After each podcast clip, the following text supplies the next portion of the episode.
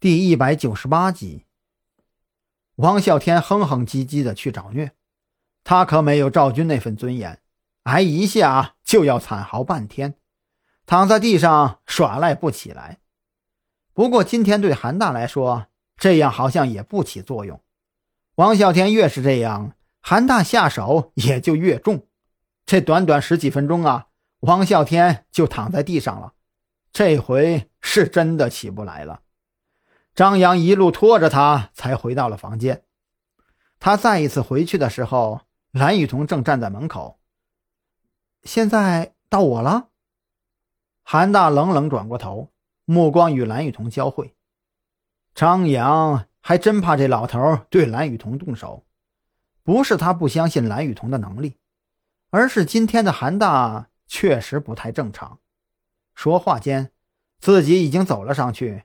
挡住了蓝雨桐半个身子，呃，韩大，今天还是我来吧。雨桐他现在的精神状态不是太好。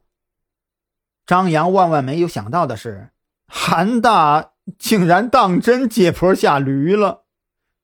也是啊，中了不少迷药，也练不出来什么。今天呀，就算了。韩大一边朝张扬这边走，一边小声嘀咕着。看来我必须要尽快给你们准备点东西了。这场地这么大，总不能光停车呀。张扬自己竟然也躲过了一劫，这是他怎么都没有想到的。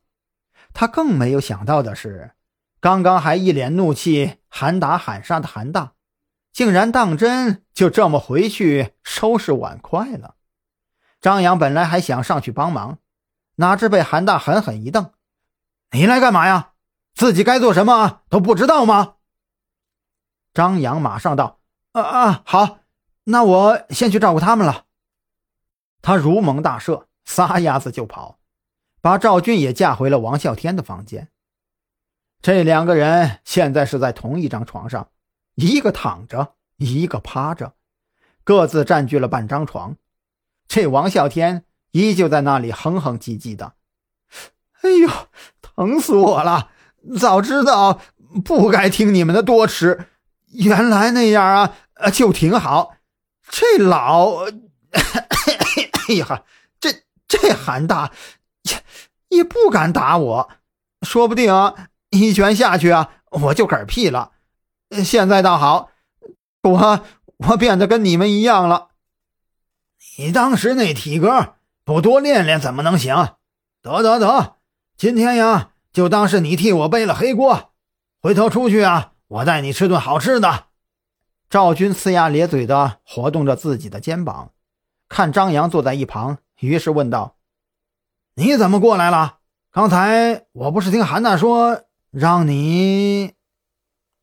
他让我做该做的事情啊。那该做的事情，他不就是照顾好你们两个吗？”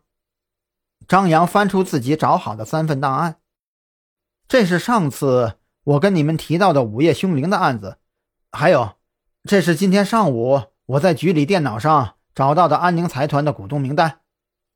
赵军怜悯地看着张扬，哎，算了，你觉得是这样就这样吧，开心就好。他接过档案，先把三份档案放到了一边，直接就看向那股东名单。不过呀，你小子以后记住了，以后碰到事情千万别让韩大担心，能不跟他说呀，就不要跟他说了。